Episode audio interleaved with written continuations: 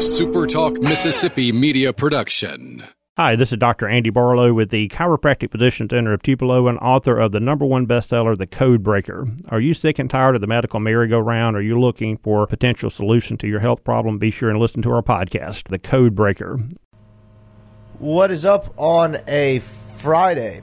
I am Brian Scott Rippey. My co conspirator, as always, is Colin Brister. We appreciate you hanging out with us on this Mailbag Friday edition of the Rebel Report. College football week two. Um, packed show today. We what September sixth is what it is. That was the date I was trying to find. It is a packed show. Uh, NFL was back last night. College football rolls on into week two. I guess it's the third week total of everything kind of getting going if you count the week zero. But um, Packers Bears last night. We'll get into that some. We'll get into some questions you had. We'll get into a little bit more Ole Miss Arkansas. What's up? Not much, not much. That was an awful football game last night. Yeah, it was.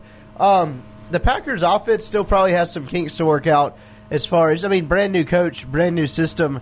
Uh, first time head coach who kind of is in charge of the offensive system. The Bears defense is really good.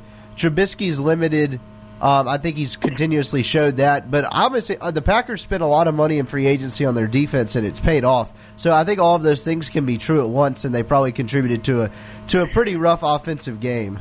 Yeah, Trubisky's terrible. Like, like he's not.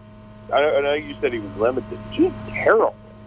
Um, I mean, he plays with his feet, but I don't think the guy can throw the football. He makes some throws. I mean, it wasn't like he made a couple throws where you're kind of like, all right, there it is, wow. But he, he he's too in he's too erratic um, to be at least until he shores it up. And I don't really know how you shore up accuracy. He's too erratic to be a consistently good NFL quarterback. But he he does things when plays break down, and he does things with his feet that you really can't coach. And he helps avoid sacks more so than anything that you really can't teach or coach. He just kind of has it. I think they're just kind of banking on honing in his ability to kind of either limit the inaccuracies he has with the with the different balls. He's fine in a lot of short routes, although he wasn't particularly good last night. But when he starts pushing the ball down the field, you start seeing more inaccuracies. He has some footwork issues as well, which is kind of odd given how well he uses his feet to scramble. But yeah, I mean he's he's he does some good things, but they aren't consistent enough for them to be good right now. They kind of made it there in spite of him last year. He was good enough. I want to give him some credit, but he's got to get that hunker down a little bit. Otherwise, he's just going to kind of be what he is. Because they can be a good team with him at quarterback, but once you start having to pay other guys on the offensive side of the ball, they could be in trouble. Yeah, and the Packers are probably going to win that division pretty easily if, if he doesn't start playing well. Because Aaron Rodgers play that poorly again. He wasn't great last night. They didn't do well on offense. That won't be the case over a 16 game regular season, and that defense looks like it's for real. Yeah, I want to see the Vikings. Um, I, I, would like to see Kirk Cousins in year two because the Vikings still have a lot of interesting pieces on offense. They have a, um, a, a really really solid defense as well that they bring. I think most of their guys back. I didn't exactly look what ex- exactly the Vikings did in free agency this offseason, but I also would like to see the Lions because I think people are. I don't necessarily see them contending for a division, but I don't think Detroit will be as bad as some people I, I don't think they're, I, I, guess, slept on is the cliche term, but you get a second year of Matt Patricia's defense. You do have an established quarterback in Matthew Stafford. They added some a couple offensive weapons around him. I'm interested to see what Detroit looks like this year because that entire division's pretty tough. That and the NFC South are probably the two toughest divisions in football. I guess the AFC North is up there as well. well. Yeah, the AFC, the NFC West, the Cardinals are atrocious, but the other three teams are really good. Uh, yeah, that's fair, but I mean, San Francisco hasn't been good yet, though, and they no, weren't they particularly good in the couple weeks that Gar- Garoppolo played last year. I'm not necessarily sold on him yet. Uh, they gave him a lot of money. He needs to one stay healthy, and two, they need to play well for a consistent period. Yeah, yeah, but there's a reason FPI projects them to win 11 and go 11 and five. Speaking of FPI, did you see where they had Ole Miss at 80 percent to win? I did. I, so yeah, I saw their uh, what the ESPN's Football Power Index had Ole Miss as an eighty percent chance to beat Arkansas this weekend. I know that seems high, but Arkansas is not very good. I mean, they clipped a D two or an FCS team by seven seven points. I know the game probably wasn't wasn't nearly as close as that, but I mean, you take two bad teams, you take one team that was even worse than Ole Miss was last year, and you stick them on the road. It makes sense. Yeah, I mean, I think Ole Miss wins Saturday. It, it's gun to my head. I think Ole Miss wins a, a 28 to 20 type of game. Um, but man, I did 80 percent seems high. I don't see Ole Miss covering the spread. I really don't. I think that'll be a close game. Se- it's gone Yeah. to seven. Yeah, the only thing that gives me hesitancy there is why is the line seven? Because I would have made it about four. Well, I mean, I, I I get what you're saying, but the line is seven because the math says it's seven. I mean, I guess so, but the the math doesn't add up to me. No, no, I'm with you on that. I, I, it's it's it's weirdly large to me, but that tells me that Vegas is very low on Arkansas, and whatever index ESPN has is also very low on them. So I don't know. Um, I'm trying. The other thoughts I had on that game last night is.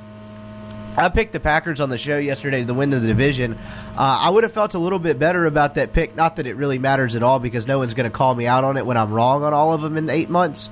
But I would have felt a little better if that offense had been a little bit more productive. I would say, but I think part of that is a new thing because the first, like the first three weeks, four weeks in the NFL, I don't want to call it an extended preseason or a crapshoot, but weird shit happens, right? The Saints got absolutely dominated by Ryan Fitzpatrick in Week One of the season last year. Do you remember two years ago when the Saints started zero and two and everybody was like, "Blow it up"? yeah, yeah, yeah. What they lost to the Vikings and I think the Patriots two years ago, and everyone was like, "Yeah, this this is over with and done with." So weird stuff happens. The Patriots are going to drop a weird noon game to someone outside their division because he doesn't lose within division, but they're going to drop some weird game. Uh, did you know all of the games the Patriots lost last year uh, were teams that didn't make the playoffs? That's kind of funny. Yeah, no, that's weird. Um, no, I guess that's that's not completely true because the Chiefs beat them. Maybe it's four of the five teams. Yeah, did the Chiefs? Yeah, yeah, the Chiefs beat them. The Titans Wait, beat the no, the Chiefs didn't win in Foxborough. opening night last year. I thought, unless that was, That was two years ago. then what was opening night last year? Uh, I'm not sure, but that was two years ago when when KC went up to Foxborough and won. Uh, I guess it was because that was Kareem Hunt's debut. Anyway, I don't know. Weird stuff happens in the NFL. I like the. I'm glad. I'm glad the NFL's back. I like fantasy. Uh, wagering on the NFL is more interesting than college. Uh, basically, there's less room for bullshit. Um, you don't see a lot of Stanford Northwesterns in the NFL. Um, yeah, if, if if you're a big fan of teasers, those go those go well in the NFL. Yeah, I would agree with that. And there's just less room for like crap. You know what I mean? Like the NFL. I was looking this up earlier today. The the highest ranked team in the NFL last year got off got converted third downs at 46 percent, and there were like three teams, eh, or there were. There were with one team under 30, and like most of the league was in the 30s. There was only like eight teams in the 20s. College, you get like fourth and 15, and the dude just chucks it up, and there's a guy without no one in the camera screen of him. That kind of The stuff bothers me. The only thing I dislike about the NFL is, is how flag happy they get. And I, get why they do it, but good God, like with illegal contacts and defensive holdings, it just seems to me like they, they throw those without uh, without care. I would agree with that some too, but I mean, in the NFL, like if I, the way I would describe that is how would I? descri- If Tua, Trevor Lawrence, and Herbert, five other quarterbacks, yeah, Herbert and three other quarterbacks out of a total of 32 drastically determine your television ratings are getting paid hundreds of millions of dollars, you're probably going to put a little Well- more effort into protecting them too. No, I'm not even talking about roughing the passers. I'm talking about the, the defensive backs, how often they get caught for holding and, and illegal contacts. And I kind of just think some of that stuff's a little petty. I wouldn't necessarily disagree with that either. I, I I feel bad for defensive backs in today's modern age of football. Although it does look like, from what I was catching on last night, and granted, I was doing some transcribing and some writing during some, the game, so I was in and out. I mean, I was paying attention. I watched most all the game, but there seemed to me to be there's a rule now that applies to quarterbacks, running backs, and wide receivers that you there's something you can't do with your hands now pre-snap that confuses them. Um, I don't know if you saw this, but Aaron Rodgers got called for a couple For false false starts, and so did yeah. a, so did one one or two of Green Bay's receivers. It may have happened in Chicago too, but I just noticed when it got caught on the receivers, the defensive backs were pointing it and like jumping up and down. That seems to be some kind of rule that helps them at least pre-snap getting off the ball. Um, Sure. So I'm, I don't even know what that rule is. I'm going to be completely honest. I didn't understand it. I didn't have the volume all the way up. but I don't really care. Like anything that helps the defensive backs, I'm kind of here for because playing a receiver in the NFL and quarterback in the NFL has gotten. I don't want to say it's easy, but it's gotten demonstrably easier because of the way the game's officiated towards fantasy and offense and all that. And I'm not a guy that hates offense. Like I would have rather have seen the Monday Night Football Chiefs Rams games than what I saw last night. But there's got to be some balance. Yeah, sure. And and there's not right now. So well, and and to be fair with that penalty, I guess I guess it's helping. I've just always been frustrated. I hate. I, I wish they'd do away with whatever illegal contact is. Like I, to me, that you don't see that in college, and I know that's two different games, but I, don't understand the need for that penalty, and I sure don't understand for the need for it to be an automatic first down. Yeah, that's fair. Um, I don't know. It's just like if it's it's, it's an egregious one, it probably shouldn't have a first down, but they should they should call it less. Another thing I'm reminded of constantly when the NFL comes back is there. I like their pass interference penalty more because it's in, yeah. It's wildly more impactful. You can have a 55 yard penalty if uh, you know shit gets weird, but in college Okay. it's just kind of like 15 yards, whatever. It's the same thing as a face mask. I, I understand what you're saying, and I, I like the, the thought end of the penalty as well. My only hesitancy in putting that in college is I don't trust college referees to call 55 yard penalties correctly. Yeah, I guess that's fair, but I mean, if you're going to call PI, it's kind of the same thing, right? Just as the fact that it's 15 yards, but like, I mean, NFL's there's bad calls too. I mean, we were just talking about how badly defensive backs get screwed. There's some. I mean, there was one last night that went in the Packers' favor, where on like in live action, you're like, yeah, that's obviously PI, but then you get it, and it was a linebacker chasing what appeared to be a slot receiver, and the slot receiver, savvy move by him, just kind of leaned into the linebacker and then fell down to where it looked like he shoved him. So Yeah. I- it's I don't know. It's it. Wait, while the referees are more competent, I would argue some of the these professional receivers are better at selling it.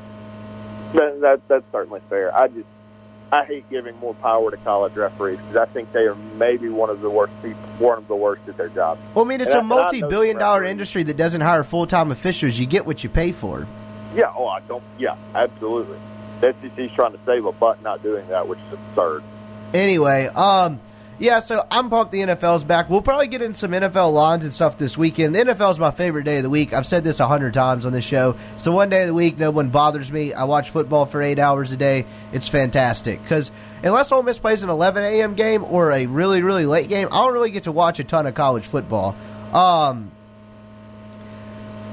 I guess we'll get right into the questions, and then I'll get to some other stuff at the end if we miss it, because I know there's some other stuff that we need to hit, whether it's Ole Miss Arkansas related, whether it's Firefest related, or listening related. Um, I don't know if you can pick up what I'm putting down if you're listening, but we'll get to all that in a bit. So sit tight. That's at the end.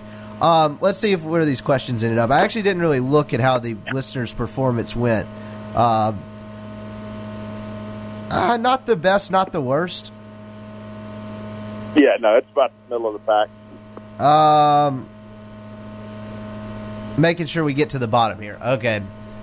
If Ole Miss beats Arkansas, does Tony the Landshark crowd surf in the student section amongst the party decks? Well, the party decks, there's no such thing as a party deck. Um, I yeah, uh, we'll get to that in a bit. Yeah, uh, probably not because I don't figure that would uh, pass fire inspection. Jack Laney asked if you're going to back over the recording. You're an asshole. Um, so I accidentally, do, I was going through. I had some private tracks on the SoundCloud page. And open, a little inside baseball here. When I upload the podcast to SoundCloud, sometimes when I want to make sure everything sounds right, I upload it private, and then I'll tweak it to make sure because I can't get volume a lot of times on these computers. Anyway, I was going through and deleting some of the like basically draft tracks that I had that didn't go public, and I accidentally deleted Monday's show. And spoiler alert: if you have a SoundCloud and you click delete, there's no undoing it. You can't get it back. It's permanently wiped. You, you press one button and it's over. I was looking at, it, I was like, ah, shit! I just deleted Monday's podcast. I'll just undo that. Looked at it. Wait, so you deleted our podcast from Monday? I did. I reposted it under the. I reposted it under the same title, uh, and then put parentheses repost of Monday show, and then under the. They told me to do third person whenever we do the uh, the uh, description, and I put Brian Scott Rippey deleted Monday's podcast. Brian Scott Rippey is not a smart man. So that was that was the bio of the show. Um, yeah, so I deleted Monday's podcast permanently off the rec, like just completely wiped from the record. I pressed one delete button by accident and it's gone. There is no hey, recover it from deleted files, all that stuff. It's permanently gone. Yeah, no, no, off the internet forever. Yeah, which they say everything's not on the internet. I think I, they say the internet you can't really erase anything on the internet. I think SoundCloud would beg to differ. I can't find this shit. I couldn't get a hacker to find that. Um, so yeah, that, that, wasn't good. So that's what that's in reference to. Uh, well played, but you're a dick. Um, is John Mayer right about time travel? I don't know what that means. Uh, yeah. Look, I love my boy Bobby, uh, but I, I don't, I don't, I don't know what this one's referring to. I guess we can look it up. Hold on. Okay.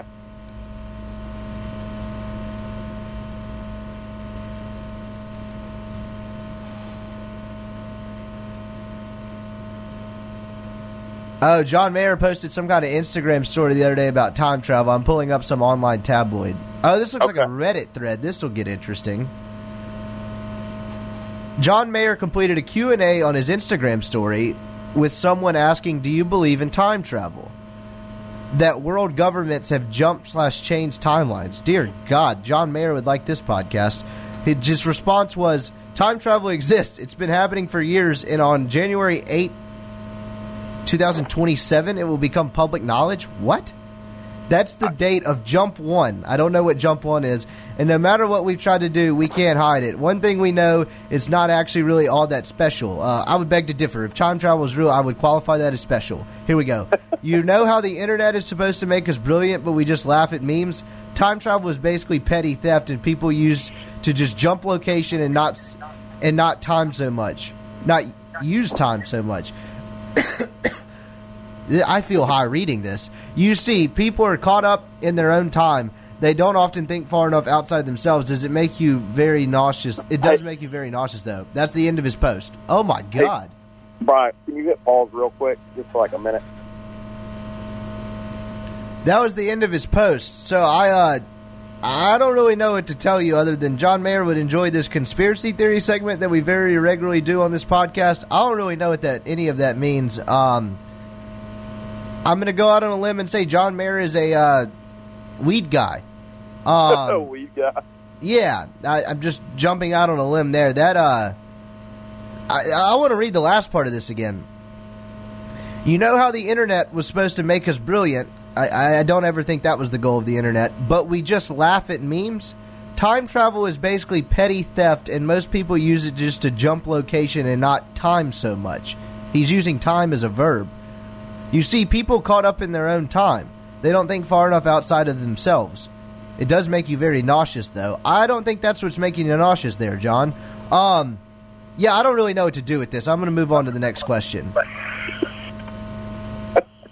Um, who's on your Ole Miss head coaching hot board? Easy. Hold your horses, buddy. Uh, there's no one to make a hot board other than myself and maybe some other websites like the Rivals or 247 site or, you know, you get my point. Take it easy. There, it, there's 11 more of these things.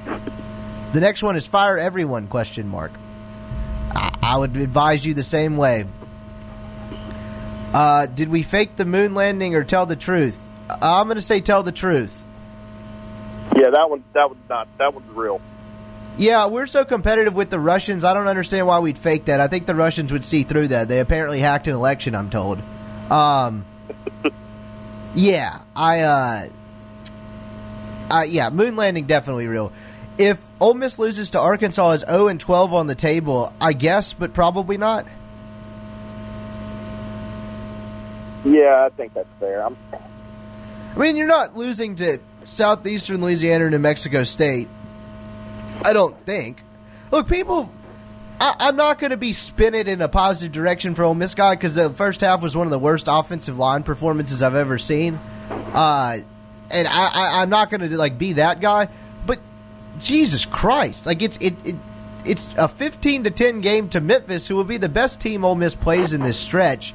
You know, new offensive coordinator, brand new offensive line, redshirt freshman quarterback, one proven receiver. Uh, really, one proven receiver for most of the game because Sanders went out with a hamstring injury, and a new defense. Like easy a little bit. If they do lose this week, then I, I don't. I, I'm not going to stop any Ole Miss fans from losing their mind. I, I won't stop you on that because if they lose this week, then they're in they're in a lot of trouble. But at least for the next 48 hours, like easy. Like it, it, I'd like to see it one more time. It's like you get a small sample size of something and people lose their minds. It's like it's like bringing Twitter to real life. It's like I would like to see the offensive again. If the offensive line's a disaster again, and some of the different stuff that they use doesn't work, and when I say different stuff, Nick Broeker. uh, Bryce Ramsey, or Ben Brown at center, whatever they do about the left guard situation, whether they keep Newman or they help him out or they let someone else play it, I'd like to see it again first. And if it's still that bad, and if you lose to a team of the caliber of Arkansas, then fine, have your meltdown. But it, let's just see a second sample of this. No, yeah, I'm with you there. I mean, it, they deserve more than one game against a, a, a Memphis team on the road. Like, uh, let's let's see a second one before we make any you know drastic conclusions. Both things are allowed to be true. They played abysmal offensively in the first, in the uh, particularly in the first half, really the whole game. The defense was tackled better, tackled better in space. I saw some takes this week about how the Ole Miss defense wasn't actually improved because they did uh, that much improved because they did give up you know four yards to carry to a couple of Memphis's running backs. And yes, Memphis should have probably kept running it in between the tackles. But man, if you saw the way Ole Miss protected the run against last year and the way they tackled last year, I don't see how you can't argue it's not improved. Look, I mean, is Ole Miss's defense going to be one of the best in the SEC? No, No. absolutely not. Are they going to tackle better and get lined up? Yes, and I think that matters from a from a production standpoint. Yeah, so I would just say hold your horses. If just see what happens Saturday. I, I'm interested to see what happens Saturday. Uh, so yeah, that's about all I got for you. So the Antarctic hole where we so the Antarctic hole where we put a monster is it true? Also, why does no country claim Antarctica? Should Trump claim Antarctica? Can you claim a continent? Isn't Antarctica a continent? You can't claim continent.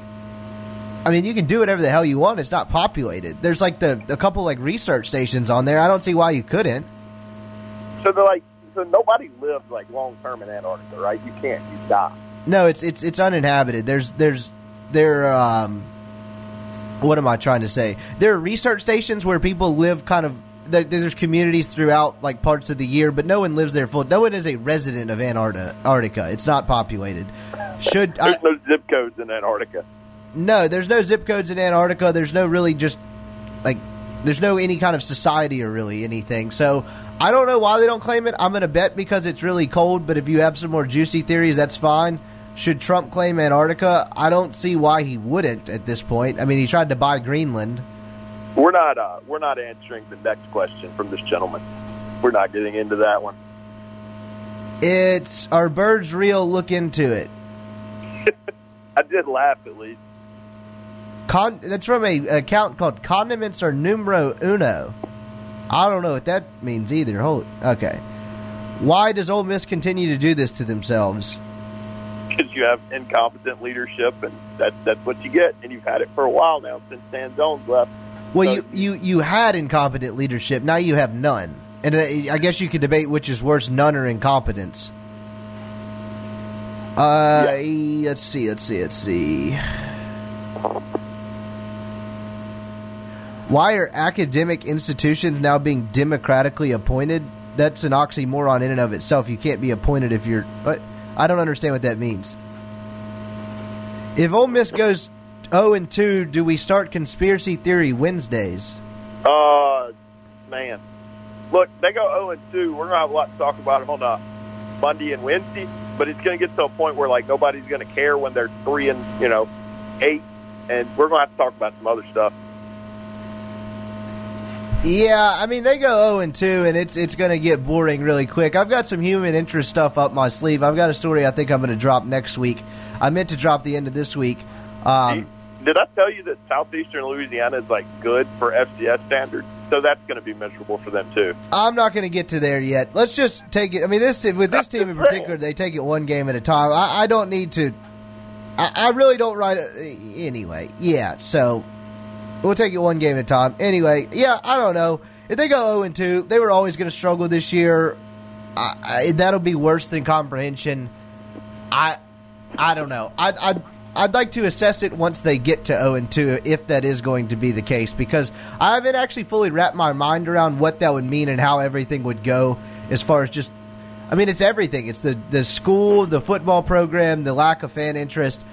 this this Saturday, this four hours on Saturday from six thirty to ten thirty is probably one of the more crucial of the Matt Luke era. I think you could have said that last week had Ole Miss won. That was kind of his mulligan. Basically, the way I described it on Borky's podcast yesterday, which, by the way, I, I, didn't tell the full story when I deleted the podcast. Not only did I delete the Monday podcast, I did it while on Borky's show via Skype, which Borky forgot to record, so we recorded an hour off or not.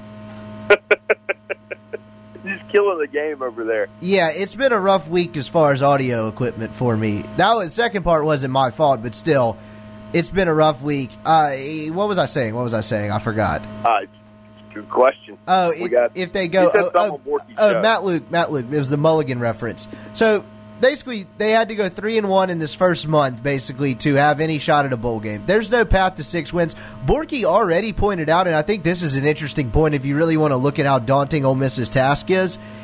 If Ole Miss wants to make a bowl now, they have to go three and five in the SEC and they got to beat Cal. Well, yeah, that's a given. But yeah, they got to go three and five in the SEC. Yeah, I mean, there's three wins in the SEC they could get, but it's not going to be easy. Well, I get two of them, Arkansas and Vanderbilt. But what's the third?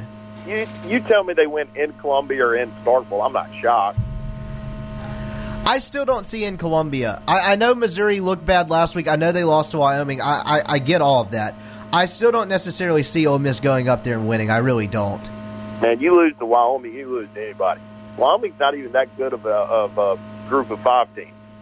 That's fair. I just I, I still don't see it. I, I could see the Egg Bowl more than I could see. Uh, I think I could see the Egg Bowl more than I could see Missouri, even with the Wyoming loss. That's the take I'm going with. Oof. It's uh, let's see, what's the next one? From week one, who impressed you the most, and why was it Benito Jones? Benito, uh, Benito Jones, was really good. Keidron Smith would be my answer, though. I would say Lakia Henry. I yeah, think, he was good too. Well, I, I, would. I'm not disagreeing on Keidron Smith because he played a great game, but he was he was really good as a freshman, and there, there was a reason why he played such a big role last year.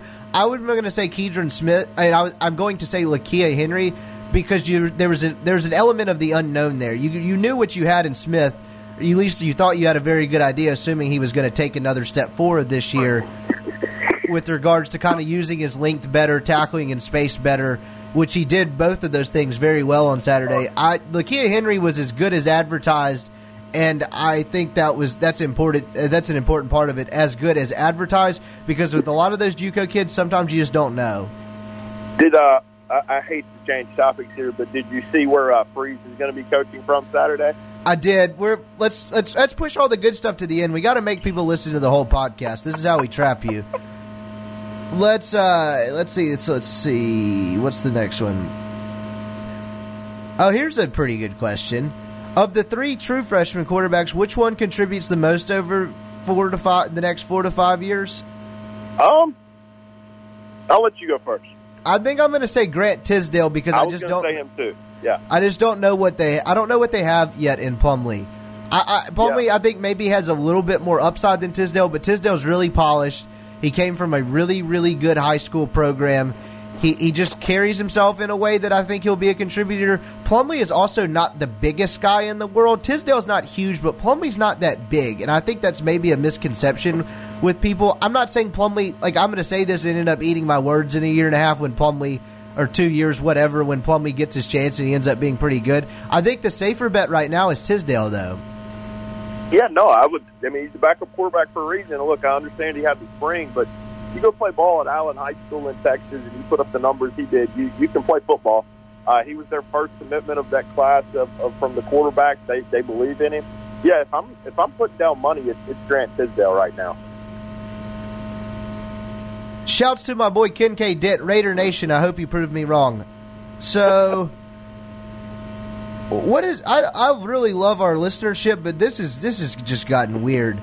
Someone someone responded to the Antarctica one and said, "Solid question there. There has to be a reason why no one wants to claim Antarctica. It's cold, man. it's cold, man.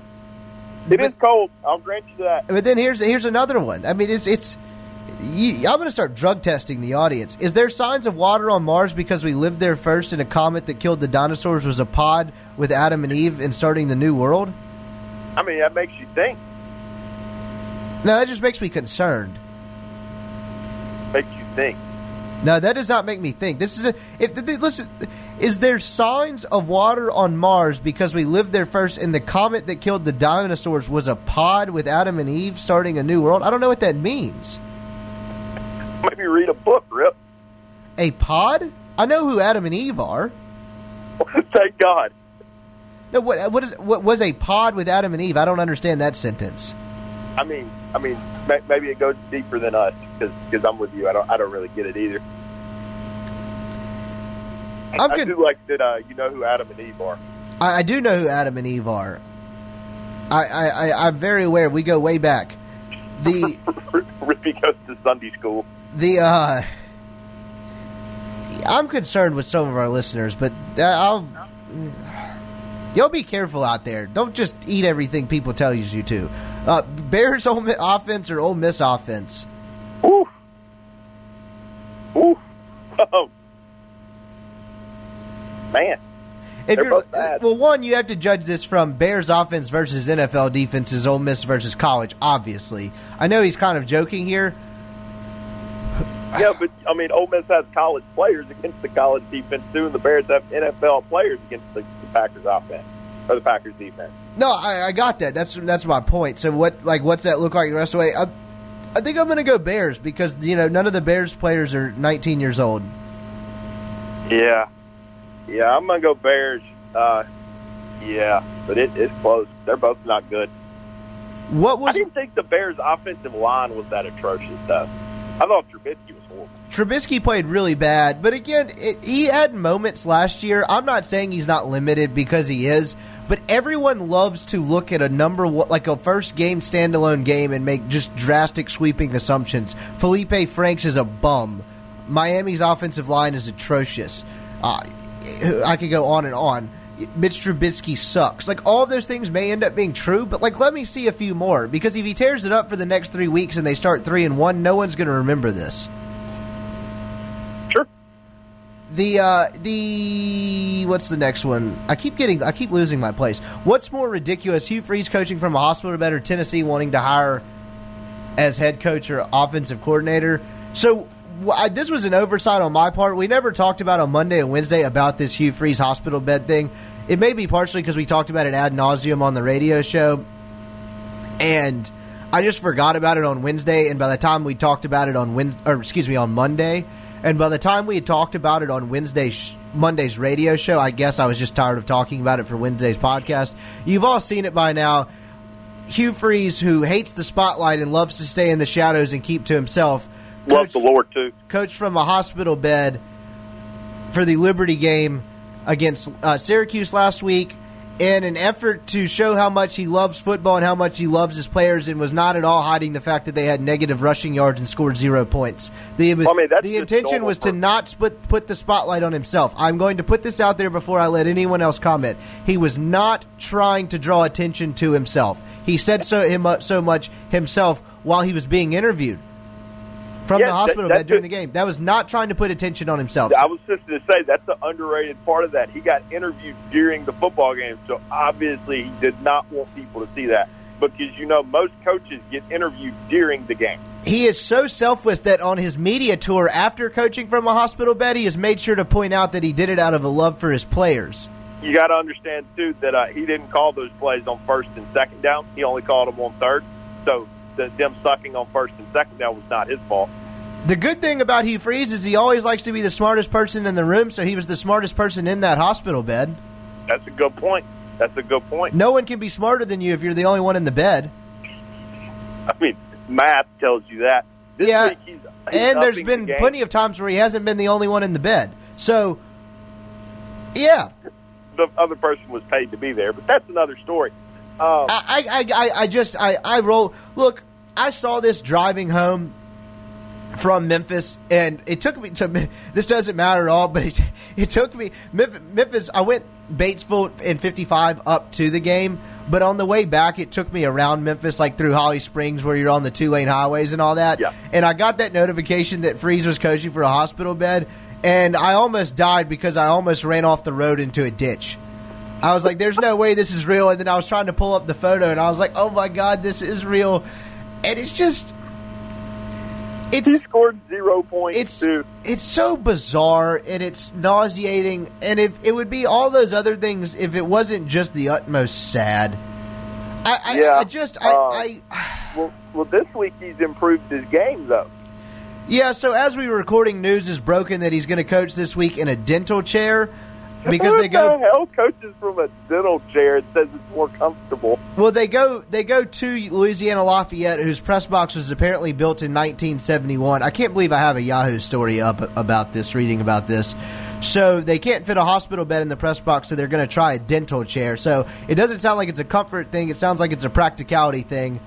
So I, I just whatever, Uh, man. Let him do what he wants. But I'll tell you this much: people that are trying to major programs are looking at this, and they're not. They're that is not helping them hire because basically. Well, you, you know, look, that's probably not helping, but the zero points and negative rushing yards probably didn't help either. But that's what he see. That's what the, see. I guess people that get angry about this stuff or like roll their eyes, but like uh, people talking about it is mission accomplished for him. He went on the number one sports podcast in the country. Pardon my take to talk about it. Like, Oh dear God, did he really? yeah, he went on Pardon my take on Monday. He he's he's done this media tour. He's done the national radio shows. Us talking about Hugh Freeze coaching from a hospital bed was mission accomplished because he's Okay. coaching at Liberty. He is Well, not. I make a vow from now on that we don't talk about it. Okay, fine, but I, I still want to make fun of it. Uh, so th- these, it's mission accomplished. Him, us talking about it. Him, in his the way Hugh Freeze thinks about things is, man, I'm coaching at Liberty. I'm not in the spotlight. No one's talking about me. How can I get the attention on me? Oh, I know. I'll implant a hospital bed and to show how much I love football. I'm not to so mention, if you get dressed up in the full uniform garb, head coaching garb, you're healthy enough to do all of that with the stupid hat included. But you can't you can't get out of a hospital bed. I'm so excited to see what his next trick is. Scoring points would probably help. Yeah, it probably helped the cause if you if you didn't have negative rushing yards and you know zero points. Uh, you might want to win a game. That would probably help. I don't care. I'll say it. He's a sociopath. Comes with the territory. That's that's that's a little bit. Uh, there there are sociopaths that take offense to that because I think he goes deeper than that. Would you? All right. That's uh, that's enough. Hugh Freeze for today. Would you rather eat veggie burgers the rest of your life, or the only dessert you can ever eat is fruitcake? I'd probably jump Uh, off a the only dessert I can ever eat is fruitcake. I, I don't want either of those. I mean, I, you can't go without burgers, man. Yeah. The second part of that guy's question about Freeze, by the way, because there was a follow up. I don't think it's ridiculous that Tennessee wanted to hire him as an OC or a head coach because you beat Alabama in this industry, and no one has that on their resume other than a man named Dabo Swinney. And I Uh, guess Kevin Sumlin. once, right? Oh, I thought I didn't hear you say twice. My yeah. bad. Well, point it, it- point Hey, hey, wait, wait, just a second here, damn it. Les Miles. yeah, that's fair too. But you kind of get my point. Like, no, Yeah, I know, I get it. Yeah. It, like that that's going to carry a ton of weight. It carried a ton of weight at Ole Miss. Hell, like he didn't get he didn't get shit for losing the West after beating Alabama, Ar- all, Alabama, LSU, Auburn, and Mississippi State. Like that carries a lot of weight. I'm just Uh, trying to think. Malzahn's beat him twice, hasn't he? I, I, I don't. I think no. Gus has only beaten him that one year. No, That, no, yeah, but Gus beat him the uh, kick six. uh, yeah, Then They beat twice. him the year Gus went to the uh, title game. You get my point, though. no, yeah, I'm just trying to. I'm literally just trying to think of people that have beaten him twice. Yeah, so that carries a lot of weight. I get he, I get teams being interested in him because he did beat Alabama twice. He is a pretty good offensive football coach. He recruits well, no matter what you want to say about the tactics. I'm not getting into that today. Well, all right, But I it's mean, all the look, other I hate to bullshit that comes with it. On Hugh Freeze. Would would he recruit the same way in the SEC after all this stuff? yeah, he got a four star to Liberty, man. Okay, I mean, fair enough. The I'm making sure I didn't miss any. I'm still trying to understand why the school is asking for input before they hire a new chancellor. I thought that was the job of the board of directors. All right, I guess I'll use this as a time to get into this yesterday. So yeah, you you went to the listening session, so go ahead. no, I didn't go. Oh. Here, I'll tell. I'll tell you a story. I didn't go to the listening session. It was during. I thought about it, just going to cover it, see what it's like. I was like, no, this is a waste of time. They're streamed on. They're streamed. I don't want to watch the stream anyway. Richard puts it on during one of our commercial breaks on the radio show yesterday, and at that point, Richard puts it on. He has the volume up, and I'm thinking, this thing can't be as bad as I think it's going to be, right? Surely it's not going to be that bad. There's going to be some good merit to this, maybe some frustrations voice, at least letting the student body or whoever, the faculty, whoever wants to get stuff off their chest, let them yell it if, even if it doesn't matter. I turn on, we turn on the thing. Richard turns the volume up. And I, I am not kidding. As soon as he pressed the unmute button, there's an el- there's an older gentleman going, and this attention seeking AOC wannabe right here talking about climate change, and I'm just like, oh my god, cut it off, cut it off. Like I, I it just it blows my mind the continuous stupidity and just lack of efficiency in how anything is handled at this school. It's they have a 39 person committee, some of whom are barely old enough to legally drink on it, to refine a candidate to refer to another committee to hire a chancellor in the name of logic and efficiency. How does that make any sense? What do these think- what do these listening sessions do? No, you're supposed to hire a chancellor. A chancellor is a glorified fundraising job. I'm not trying to make the chancellor's job sound easy. I'm not trying to make this sound like an easy process. But my God, why are you discussing climate change at a meeting to find a chancellor? I had some guy who appears to teach at Ole Miss say, "Come on, man, I know you're joking, but that's definitely something the chancellor would deal with." What chancellor in America's qualifications got them the job because their stance on climate change? It's a fundraising job, man. You ask people for money. You kind of steer the university. You do whatever. You're a figurehead. Like, None of this matters. Why are you making this so complicated? Why, why are you having these listening sessions? What good is this going to do? Just find the right guy and pick him. Have four or five people in power that kind of know what they're doing that say, we're going to take the reins of this and pick a candidate. There's a dude in Arizona that wants your job. Yeah, he It's does. it's, it's what and they're sitting there having listening Morris. sessions. Like it's it's it's laughable, and I just don't understand the lack of self awareness amongst people. Ole Miss has continuously tripped over its own whatever you want to use feet, whatever else appendage, whatever you want to say for years. And the lack of self awareness amongst people to be like, man, we look like idiots. Let's try something else is astonishing to me. There is a guy it is astonishing. There, there's a guy in Tucson that wants your job. There's a guy in Robert Morris that wants your job. They're both qualified candidates. Would do a great job. Ole Miss is going to probably screw this up and hire some retired. No kidding, they're going to screw it up. I mean, it, it is it is baffling, and this is one of this is the biggest hire in the University of Mississippi's uh, past I don't know fifty years because you're at a you're at a crossroads at a lot of places. You're struggling at in-state recruiting. I can get into why you're doing that, but that's a long Is it though? I, I'm not discounting. There's, there's. I, I, I- I'll look at. I'll, I'll counter with this. I don't necessarily disagree that this is an. Un, I'm not saying this is an unimportant hire, but does it really matter that you get it precisely that much? Because I'd argue there's a whole Eh. pool of people that could do a decent job. Just the problem is the last one was such an extreme disaster that people feel like they have to Well, get it sure. perfect, and you don't. Just if don't hire hire an another- imbecile. if you hire another Jeff Vitter, you're you're screwed. Right, Like, but you know how hard it is to hire someone that incompetent? Do you know how hard that is? With the amount of people, you just name two, three people off the top of your head that can Oh. do an okay job and keep the ship in between the keep the car in between the lines, the ship away from icebergs, whatever stupid cliche you want to use. You there's a number of those people. Do you know how hard it is to hire someone as incompetent as Vitter? That's exactly my point. You don't have to get this perfect. Just hire someone competent. I, and these get listening sessions saying, do but nothing. Ole Miss is basically sitting there saying, "Hold my beer," because they're trying. By God, It, it's just it's it's baffling to me. Just Uh, how do you how do you look at that? What happened at those listening? Se- how do you look at what happened at those listening sessions yesterday and not cancel every other one? It's embarrassing. You're embarrassing the school. And yes, it, it, it, it, you could you argue it's impossible to embarrass the school or embarrass the state or anyone that has their name on a degree from Ole Miss any more than you already have? You can make that argument, but they're trying. It's it's it's a joke.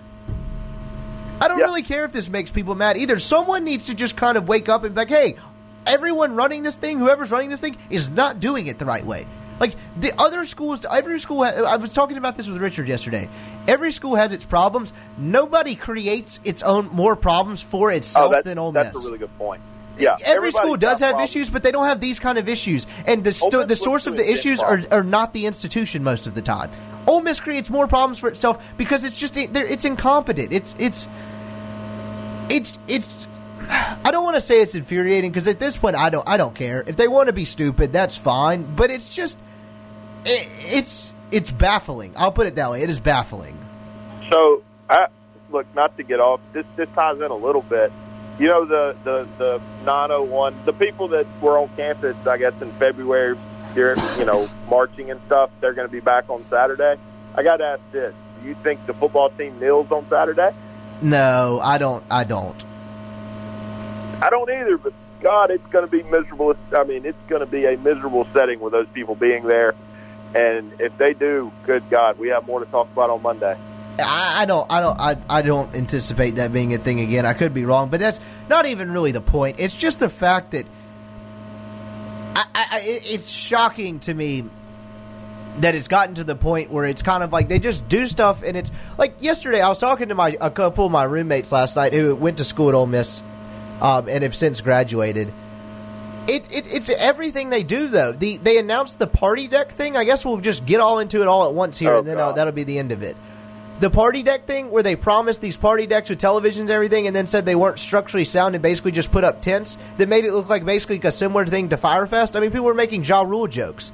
I, I just, I, why, why announce that? Why put photos to it? If the party decks, unless you're hundred percent sure that they're going to happen, why would you do that? Because they're incompetent. Okay, no, okay, fine, fine, whatever. Second part. No, no, second part. Second part. Why, once you they figure out they're structurally unsound or whatever the excuse is, why in the hell would you voluntarily take pictures of those shitty tits that Well, cover up three rows and have nothing that look nothing like the original renderings and say looking great or whatever the hell it said when it put out? Why would you voluntarily put those pictures out and say, "Look, we did something"? I, I okay, just, so- I, I, it's, how do you like? uh, My point about my roommates. My roommates were sitting there last night. They like, and I had the same reaction when those photos surfaced on the internet. I was like, "There's no way this is real. This is somebody photoshopping something. This is a joke." And they both had the exact same reaction. They had a hard time believing it's real. Don't you know that's when you're bad at your job? Well- if that's if that's if, if, if people are having, struggling to believe that it's a real photo put out by the university and not someone photoshopping and screwing with you, don't you know that's pretty bad? Uh, in fairness to the university, the, the, the first pictures I saw were from the Daily Mississippian. So I didn't I didn't know that the university sent them out on their own. Michael that makes Thompson put it out on his Twitter account. Yeah, I, I saw that yesterday. I just I saw the uh, the the the DM uh, Griffin tweet some photos first. I didn't I didn't realize that Ole Miss had, had put it out first. That I, they may not have put it out first. I might be wrong in that. I'll look it up right now. But go ahead. speaking of which, and, and I don't we'll get into the DM's doing really good work nowadays. Uh, they they had some good stories yesterday. I'm not gonna I'm not gonna get into it, but if you got the time, go read the DM from yesterday. Um, but in saying that, yeah, the, the party decks look really bad. Uh, it's just kind of a like it, to me, it's not so much oh the party deck sucks. It's they, these this fan base, and I don't necessarily blame them. We'll get pissed off about anything right now. It is the continuance of over promising and under delivering. Yeah, and that's just yeah, a small example because who cares? It's a party Yeah, deck. Your student section sucks. Your student section is shitty. Your with student section is a sauna because again, no one thought it through. No one uses their brain. But be that as it may, that's fine. The party deck's not even that big of a deal. But like, my God, this was the tweet yesterday. The picture was taken at 11 a.m. Great shade in the student section. If we have a morning kickoff, TVs and fans, charging stations being installed. Now, there's seven rows of shade in this thing. The tents cover up seven rows. Yeah, it's bad right now, man. I mean, I it, I don't want to get into everything, but universities at a crossroads. They got a lot of people that are in charge that don't need to be in charge. It's uh, it's just astonishing to me. I it, it's it's that's about all I got on it. Uh, yeah, Football team being bad is not great, but I feel like you know the leadership within the football team is the least of Ole Miss's problems right now. yeah, that's just. It's just, I mean, that's a small example. Like, yes, no one's really going to care in the end about like party decks and you know that not being exactly what it was and it being a tent, whatever. But man, when when you're already in a position where people are looking for reasons to point at your incompetence, why voluntarily do something like that? Yeah, That that that that's the kicker. If people are already pissed off, don't don't kick the hornet's nest. And Ole Miss is just stomping on the hornet's nest, hornet's nest while laughing at it. Yeah, and just being like, sting us again. Uh, so I missed one from earlier, the very first Mailbag Friday we got. Uh, here we go. Word on the street is Matt Luke loves to play Fortnite. Can you confirm? I I I cannot confirm that, but I respect that. I think that's a joke because I Matt Luke does not strike me as a Fortnite guy. So No, I, he doesn't me either. I'm gonna den- I do wonder. His kids are like of the age to play Fortnite, so maybe he gets in with them. Possibly I don't know at what score at what score or time in the game will the Rebel fans leave the stadium if losing. Uh, I think you could have taken the last part out. They'll probably leave at halftime regardless. the students will. Yeah, exactly. I, I I don't think you needed the qualifier. So anyway, I missed that one. We'll move on. That's enough. Enough ranting about just the way everything is run at the school. Uh, just someone, please God, use their brain. When in doubt, use your brain. That that's the way I'll end it. You want to make some uh, SEC picks this week? We've got a few more questions. We can get to that. We'll- We'll give them a long show today. Ole Miss beats Arkansas if blank. Offensive line, left side blocks better. Yeah, no, I, I was being a douche. Uh, I tell you what, if Ole Miss rushes for 115 yards, they will win the football game. Okay. I'm going to say blocks off Arkansas's front better, particularly on the left side. They got to figure out something at center, and they got to figure out something at left tackle. Yep. Do you think the Ole Miss offense finally settles down and starts moving the ball and lets the defense and let the defense steady improve? I don't really know what the first really has to do with the second. I'll answer the first part of your question. I, I think I don't think it'll be as bad as last week offensively because in their three possessions in the second half, they moved it into Memphis territory every time. Their fourth possession was the one play that resulted in a safety. So even Braylon Sanders being out hurts. Uh, I, actually I shouldn't say that. Matt Luke said Braylon Sanders was quote very limited in practice on Wednesday and will be a game time decision. Reading in between the lines there, Braylon Sanders is probably not playing. That makes it tougher because you don't really have an established receiver other than Elijah Moore. Even with all that, if the offensive line is any better at all, if they mix it up at all and get any better results, I think the offense will move the football better. I do. I don't know how much better, but I don't think it will look as bad as it did against Memphis. Yeah, no, I think that's fair. Look, I think they're going to look a little bit better on offense this week. Uh, I think the defense plays well again. I think Ole Miss gets out of there with a 28-21, 28-24 victory. If uh, my thing with about that is though is the Ole Miss defenses might get attacked in a different way than Memphis did because Rakeem Boyd destroyed this defense last year before he was knocked out of the game. Seven carries, 119 yards, a couple more out of the backfield. I think he broke a 69 yard touchdown run. He was really, really good. He's a big bruising back that runs between the tackles well. Ole Miss didn't necessarily fare well against that last week. Memphis didn't do a ton of it for whatever reason. We talked about that earlier there's a chance Rakeem Boyd like slowly and slowly gashes them. They need to fare better against that type of running style. So that will be an interesting point to watch. Can Ole Miss contain Rakeem Boyd between the tackles? Because their other guy, Devwah Whaley, they like to use out of the backfield, kind of more of a I hate using the term scat back, but they get him in space. He catches balls out of the backfield. He plays the slot. He's a different type of runner. But Rakeem Boyd torched Ole Miss last year before he got knocked out of the game. Arkansas probably wins the football game if Boyd gets not, doesn't get knocked out last year. So can Ole Miss contain Rakeem Boyd? Can they keep him under four yards a carry? Can they get him in the three three ish range? That will be a huge key in whether this game's won or lost. Yeah, absolutely.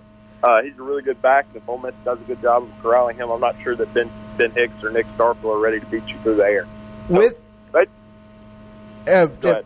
with Robbie Ashford coming in next year, Ole Miss will have five QBs on scholarship, or do you think one or two will leave? I think there will always be some attrition. I guess I won't rule out there being five scholarship quarterbacks, but I would imagine there's some kind of roster attrition. I think you lose one after this year. How badly is Rich? How badly is Rich Rod's play calling affected with our atrocious offensive line? I don't know exactly what you're asking there. I will revert back to my theory that I put back on Sunday on Monday's podcast. I think the offensive line the first couple of series was so bad, and Memphis was so much in Ole Miss's backfield and in Matt Corral's face and in Scottie Phillips as soon as he got the ball that it threw off how Rich Rod wanted to call the game. I think he was generally lost as to what to do because when your offensive line performs that bad, yes, there's ways around it, screens, get the ball out on the perimeter quickly, whatever. But it can screw up if you have a script, particularly that early in the game. It can really screw up what you were trying to do or what you thought you were going to do when you went in when you, going into the game. Yeah. Look, they, they had a game plan going in, and, and look, give them a little credit. They did a lot better in the second half with it. Um, my criticism of Rich Rod would be that they didn't get away from what they wanted to do quick enough in the first half, and that's why the, there was an opportunity there to at least get a field goal on the board. I know Logan missed the field goal, uh, the real long one, but I, I just I think they tried to put a uh, square peg in a round hole for too long in the first half. Uh, second half, obviously, much better. Just didn't have enough time. What has the rebel? What have the rebels worked on the most since last Saturday to right the ship and prepare for Arkansas? I mean, that's not necessarily how college practices work. Obviously, they work on things well more so than anything. I would say they're if you're talking about what is center the fo- coaching staff's focus is finding a seven man re- combination on the offensive yeah. line or even a five man. You got to find Nick five starters ready. that are competent. Yeah, I mean, we talked about this some on Wednesday's show. I think they're waiting to see if Nick Broeker and Bryce Ramsey can handle it. If they can handle SEC snaps, if Nick, Nick Broeker can give them sufficient play at left tackle as a true freshman, which is a tall order because you you don't see true freshman left tackles play a lot. Laremy Tunsil didn't start his first game. Greg Little only started five games his freshman year. He played in all twelve. They played in all twelve, but they didn't start all five. And those are blue chip recruits that are going to have careers in the NFL. I mean, obviously Tunsil already has one. Little is his is kind of taking off. Point being, it's very hard, and so that's a gamble sometimes with long odds. And so I think they're waiting on that. I think they're waiting to see if Bryce Ramsey can be competent at center. Because if not, they're going to have to put Bryce Matthews at left tackle or someone and just kind of ditch the idea of versatility, and they're going to have to put Ben Brown at center and find another guard. Whether that's Jalen Cunningham, whether that's someone else. The reshuffling, I don't know exactly how it's going to go, but that's been their focus this week is the reshuffling on the offensive line. And ideally, they want eight guys. Broeker's the seventh. They played six in the opener. They need a Jalen Cunningham, a redshirt freshman, to step up. If Bryce Ramsey can, that's great. It's Chandler Tuitt. It's some kind of guard like that that they need to be a lot better and they need to be able to rely on. But the coaching staff just can't trust them at this point. And man, if you're thinking if those guys can't trust them, given how bad the starting five was this bad uh, this past week, that should tell you everything you need to know about their lack of trust, if that makes sense. And so, Yep. if you're looking at one central focus this week, it's how is the offensive line reshuffled? What combinations did they use, and which one produces a competent result? Yep. Uh, we'll find out on Saturday. There's gonna, they're going to play a few more guys on the offensive line on Saturday, and you'll, you'll see how they produce. What is your prediction for the season now? I'm going to stick with my preseason prediction of five and seven. D- yes, I will acknowledge there's probably a better chance that they end up worse than that at this rate and with what I've, what we've seen so far. But I don't think my prediction is out of reach yet. I'll go five and seven. Yeah, I'm going to drop mine from six and six to five and seven simply because I had them beating Memphis. Fair enough.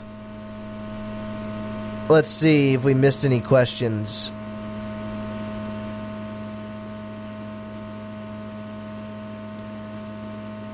How much alcohol will be consumed to get me? Will I need to consume to get me through this season? A lot. All of it. Yeah. Just all of it. I believe that's all the Mailbag Friday questions we had.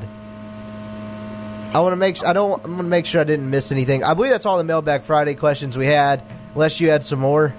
No, I'm good.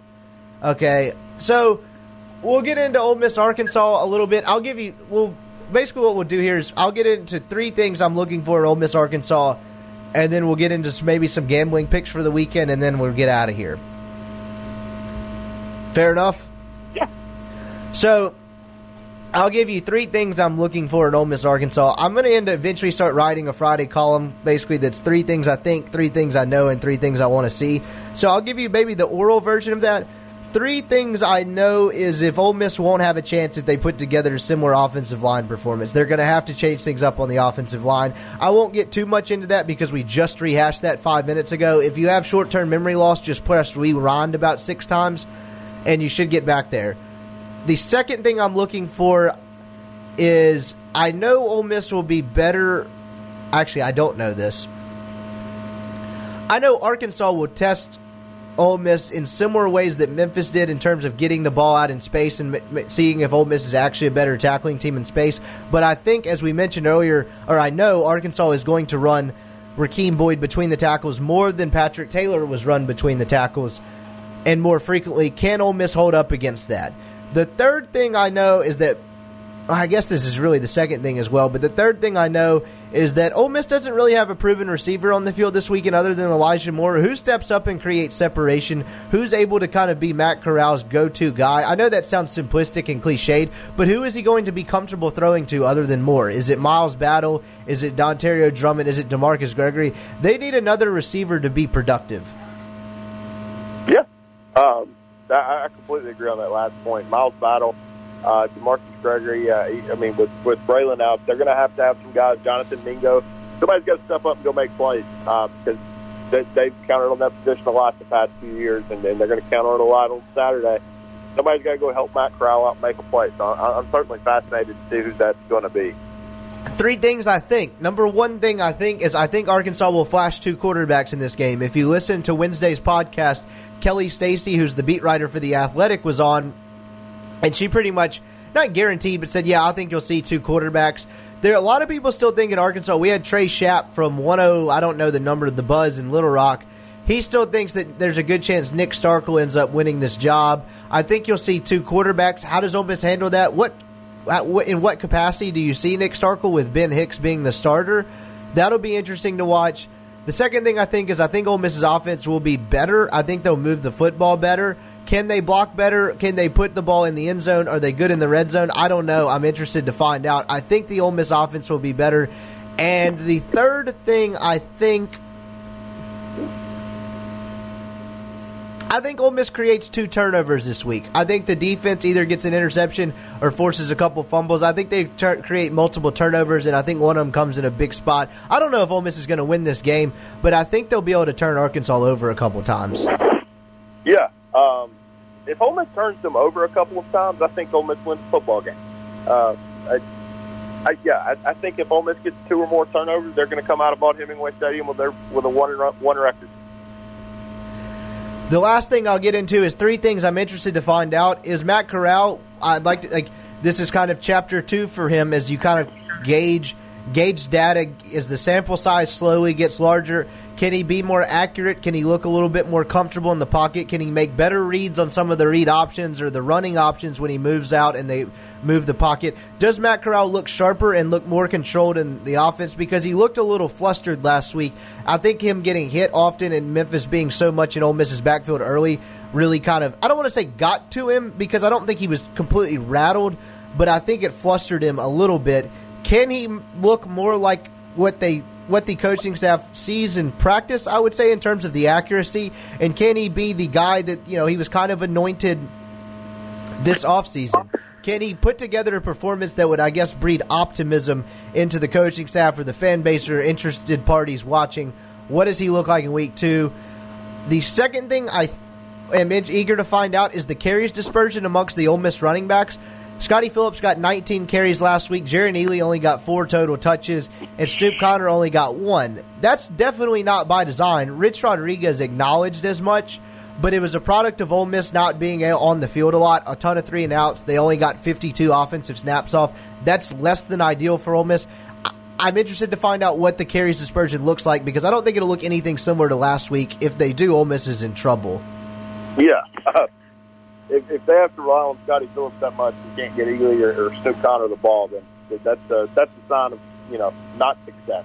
So yeah, I, I think I think both those guys are going to. Yeah, I think if combined they get 15 carries or so.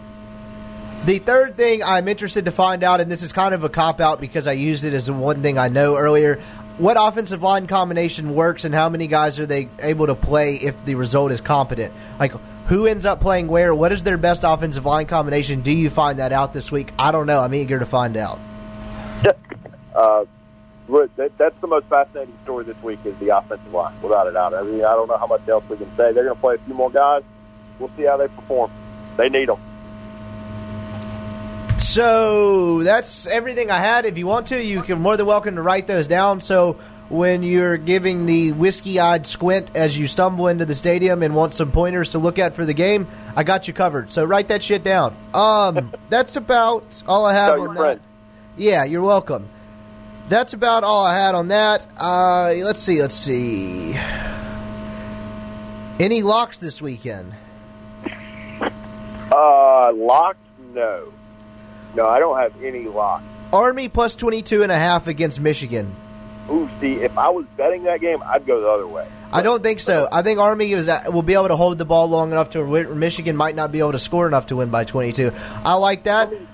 So bad last week against Rice, though. Fair enough, but I, I, I think the triple option will screw with them. Uh, Okay. I like Vanderbilt plus seven against Purdue. Okay, I tell you what. Let's go through uh, the SEC games that aren't versus FCS opponents. Okay, I'm just going to go through all of these. I uh, I, I don't. I, I like Vanderbilt. I actually like Vanderbilt to win that game. I think Vanderbilt goes in there and wins. Do you think they go into West Lafayette and beat Purdue? I do. Purdue lost to Nevada last week. They did. They did lose to Nevada. I saw that. I think. Uh, I, I think. I think Vanderbilt goes in and wins that game. I like West or Missouri minus 13 and a half against West Virginia. I'm not saying I like that. You told me to go through SEC games. What Yeah, I, I, I actually really like Missouri bounce back week? West Virginia is awful. Here's another interesting one: Cincinnati plus 15 against Ohio State. Cincinnati was an 11 win team last year, if I'm not mistaken. A really good team again this year. And I'll point out, I may have pointed only pointed this out on the radio show, or I may have done it on Wednesday's podcast. So Ohio State got up 28 to nothing, but for the last three quarters, FAU outscored them 21-17. I know some They of them did. was coasting it, and there's being probably vanilla. I'm not going to be that guy totally, but I, I think that's telling because I was listening to Joel Klatt on Cowherd who called the game, and he was like, "Look, they have some issues. Like, they, FAU's tight end tore them up. They gave up a lot of yardage. I, I, I think this could be close. I'm not sure if 15's enough points for Cincinnati, but this could be interesting." Yeah, I mean it's an in-state game. I, you tell me that game's close in the fourth quarter, I'm not shocked. Texas A&M plus 17 and a half against Clemson. I'm laying Clemson. I don't know what to make of that game. I'd like to see just for entertainment purposes A&M and go make that interesting. I, I don't feel great about that. Mississippi State plus minus 16 and a half against Southern Miss. I'm to take the Golden Eagles. I think I will as well because State didn't look very good against ULL last week, and I think Southern's probably a little bit better than you. Actually, I won't say that. Yeah, I will. Southern. State. I think State wins the game though. I don't think that game's ever actually that close, but I think Agreed. I, I I don't think State's ever in danger of losing that. But I'm not sure they win by three touchdowns. Yeah. BYU, Tennessee. Tennessee's minus three and a half. Ugh. I'm to lay Tennessee and hold my nose. I got no idea on that one to be honest. I guess Tennessee. BYU's atrocious. LSU has gone to minus six and a half over Texas. Lay them. Really? Lay them. LSU's going to kill them. They're going to win by 14. I'm in a real predicament here because I've pumped Joe Burrow up on the radio show all offseason, but Texas is a six and a half point underdog, bringing back what they bring back in that last Sugar Bowl appearance being in my mind. I don't know Lay 'em. about that. Okay. Auburn minus 17 against Tulane. Tulane has been oh. very good. I'm taking Tulane. Mississippi, uh, that's Ole Miss. Oops. Uh, Ole Miss minus six and a half against Arkansas. I'd go Arkansas. I'm taking Arkansas, but I think Ole Miss wins the football game. That's all the SEC ones. Stanford and USC line on this site that I have pulled up has gone offline, mostly because Costello was ruled out. That's a yeah. backup I don't know quarterback bowl. Costello. No, Costello is out. They ruled him out last night. Oh, okay. Uh, I don't know what that'll do to the line. I, I have no idea there. Miami's a minus. Miami's minus five on the road against Phil Longo and company. Lay them. Really? Yeah, I think Miami beats them by 14 to 21. Yeah. I'm just going to go through and see if there's any other interesting ones. No, NFL. We'll just go through all of them. Okay. Minnesota minus four against Atlanta. I'm going to take Atlanta, but I don't feel comfortable comfortable about that. Uh, I like Atlanta too. I picked Atlanta to win the NFC South on the radio show. Oh dear God. Well, Matt Ryan had a hell of a year last year, but they were so decimated by injuries in the first five weeks. You really just Atlanta stood no chance because of what happened to them on the defensive side of the football in the first month of the season. But Matt Ryan had a really productive year. They added some nice pieces on both sides of the ball in free agency. I think they could be really good. I, Yeah, I, I would- see, I'm a new Falcons fan. I adopted them as my NFL team, so go Falcons.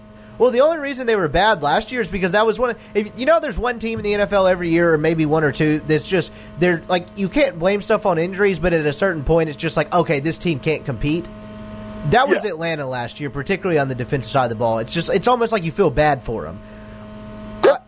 I, don't know what to make of the NFC South, to be completely honest, because Carolina has a schedule where they could easily win 11 games. Then you have the Saints, and then you have the Falcons, and even Tampa Bay will be a frisky team to deal with.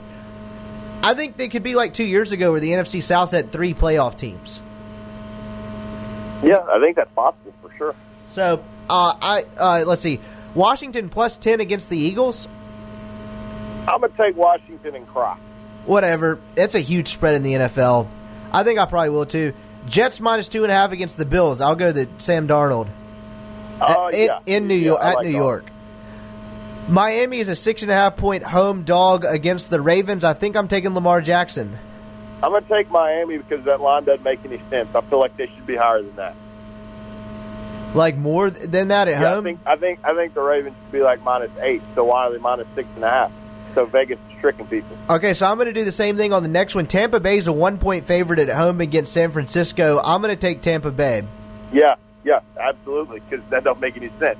And that that's going across the country. I'm sure they're kicking off at nine o'clock their time. Yeah, It's a 1 p.m. I would take kickoff, yeah. Bay. Or noon our time, you get what I mean. Yeah, Kansas City is a minus three and a half point road favorite against Jacksonville. I'm gonna take Jacksonville. Mahomes is on my fantasy team, so Kansas City. Tennessee Titans plus five and plus five, excuse me, on the road at Cleveland. I like the Titans in this. I'm not saying this because I'm a Titans fan. I, I like the Titans too.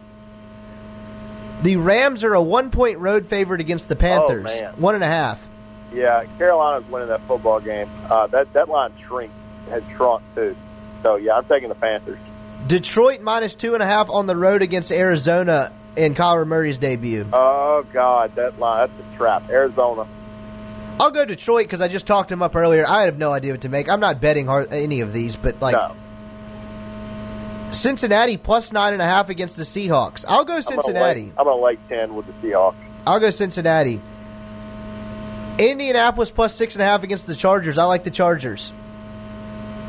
Mm, I'll take the Colts. New York Giants. This line has gotten bigger. Seven and a half point road dogs at, at Dallas in the late afternoon game on Sunday. I like the That's Giants. a Sunday night game, isn't it? I'm pretty sure. No, Sunday night Steelers Pats. Oh, okay, okay, cool. It's Oh, usually the okay. Sunday night game. I thought it was too. I think I like the Giants if you get it at seven and a half.